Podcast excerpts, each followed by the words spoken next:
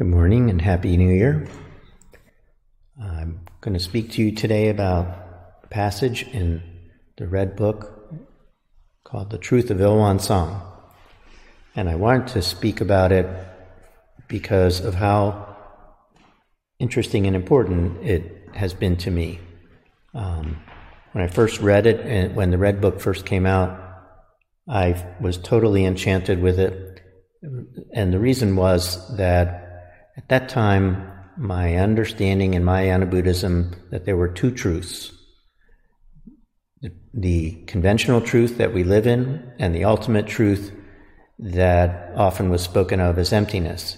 And conventional truth was equated with samsara, the round of suffering, and ultimate truth was equated with nirvana. And when I read this passage, I realized that that wasn't, didn't seem to be the way Sotaesan saw it that in fact he described these two truths in this passage as I understood it at the time, um, uh, without labeling them that way, but you know, ends up near the end saying, um, so that the triple worlds and the ten directions appear like a jewel in hand. And I thought, well, if that's conventional reality, it sure sounds pretty good to me. Um, so over the years, I've continued to reflect on this passage and I feel like it's become more and more complicated over time, more deeper, and I have more questions about it than I did originally, but not to change my original impression. So as I talk to you today, I think what I'm going to be saying might see might either be confusing or be filled with questions because I think one way of thinking about this truth of Ilwan Song is like a koan or hwadu that we don't find answers in as much as we find inspiration and questions, and that um, by examining each uh, each sentence, each line, we'll often be left with, well, what does that mean? Why does it go that way? Some sense that because Sotaesan wrote it this way, at least I think, and that it's it's it's in this language that we can trust in it without even without necessarily understanding it, but seek inspiration and realization in it. And I think the deeper our realization, which I'm looking forward to someday, the more sense it would make to us. So let's start out. I'll start with a caveat. Um, in the um, Ilwan Sangval, the first line is Ilwan is the realm of samadhi beyond words and speech. That line, beyond words and speech, often seems very important to me when we're trying to seek ultimate truth. It's beyond words and speech, and so we stumble around with it and hope that someday we uh, realize it beyond words and speech. At least I hope to. So, here we go. Ilwan, one circle, is the original source of all things in the universe. Right there, wow. You know, so I, I, I, was reading a little bit in another book, uh, the Purple Book, and um, the author there pointed out that one circle, Ilwan, one circle, means a circle with no circumference, an infinite circumference.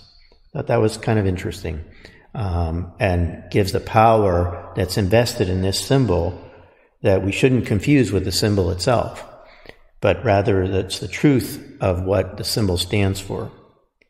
So, the original source of all things in the universe, gosh, I don't know what to think about that. The original source. Um, I guess that original source is present now, it's present in the beginning, it'll be present in the end. It's and it, everything comes from it. The mind seal of all the Buddhas and sages and the original nature of all sentient beings. So the mind seal could be thought of as the understanding that Buddhas and sages realize after practicing in deep and deep realization and and try to pass on to other sentient beings to gain so that they can gain the same deep understanding beyond words. The realm where there's no discrimination regarding great and small, being and non being. So, what struck me about, and I'll go on a little bit, the realm where there's no change amid arising and ceasing, coming and going, the realm where wholesome and wholesome and unwholesome karmic consequences have ceased, the realm where language, names, and signs are utterly void. So this seems like the permanent realm. This seems like the ultimate realm.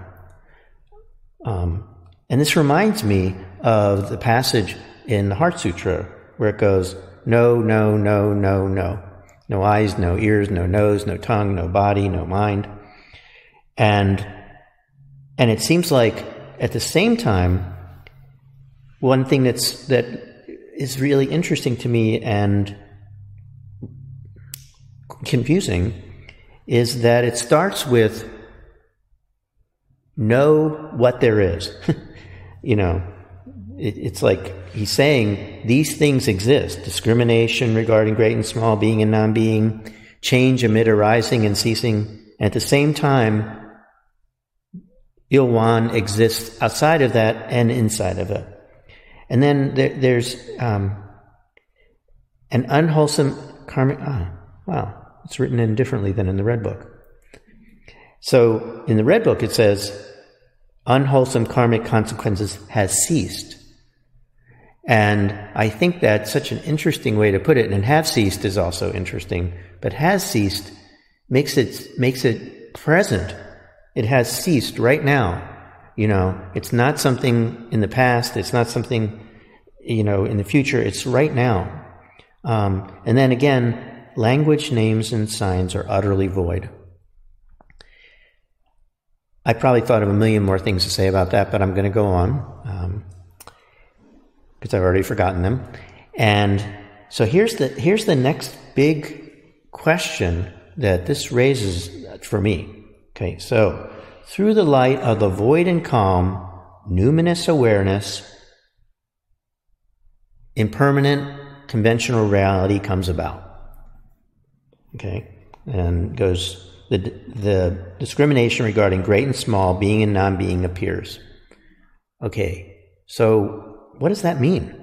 Through the light of the void and calm, numinous awareness.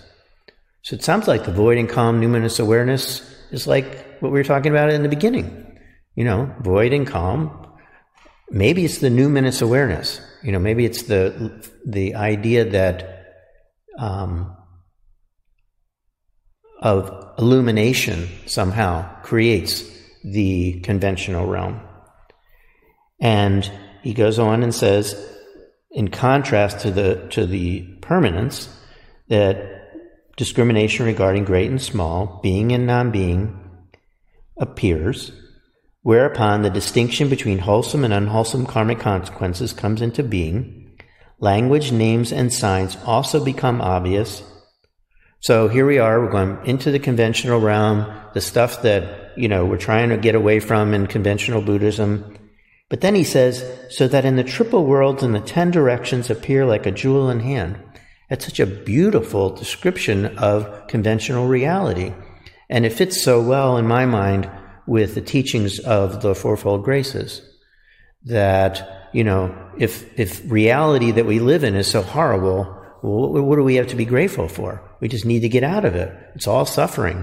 But no, I don't think that Sotaesan saw it this way. And I think that, well, from what do I know? But it seems like there's something to be to be strongly considered there. And then he ends with this beautiful passage um, that seems to me to express something about how they go together. Thus, the creative transformations of true voidness and marvelous existence freely conceal and reveal themselves through all things in the universe throughout vast eons without beginning. This is the truth of Ilwan Song. And along with the great description of the interpenetration of permanence and impermanence, that last line, vast eons without beginning, without beginning, it answers the question of where do things start? Where do they come from? How did, what, you know, it doesn't start anywhere. It's always been there. It's always been going on.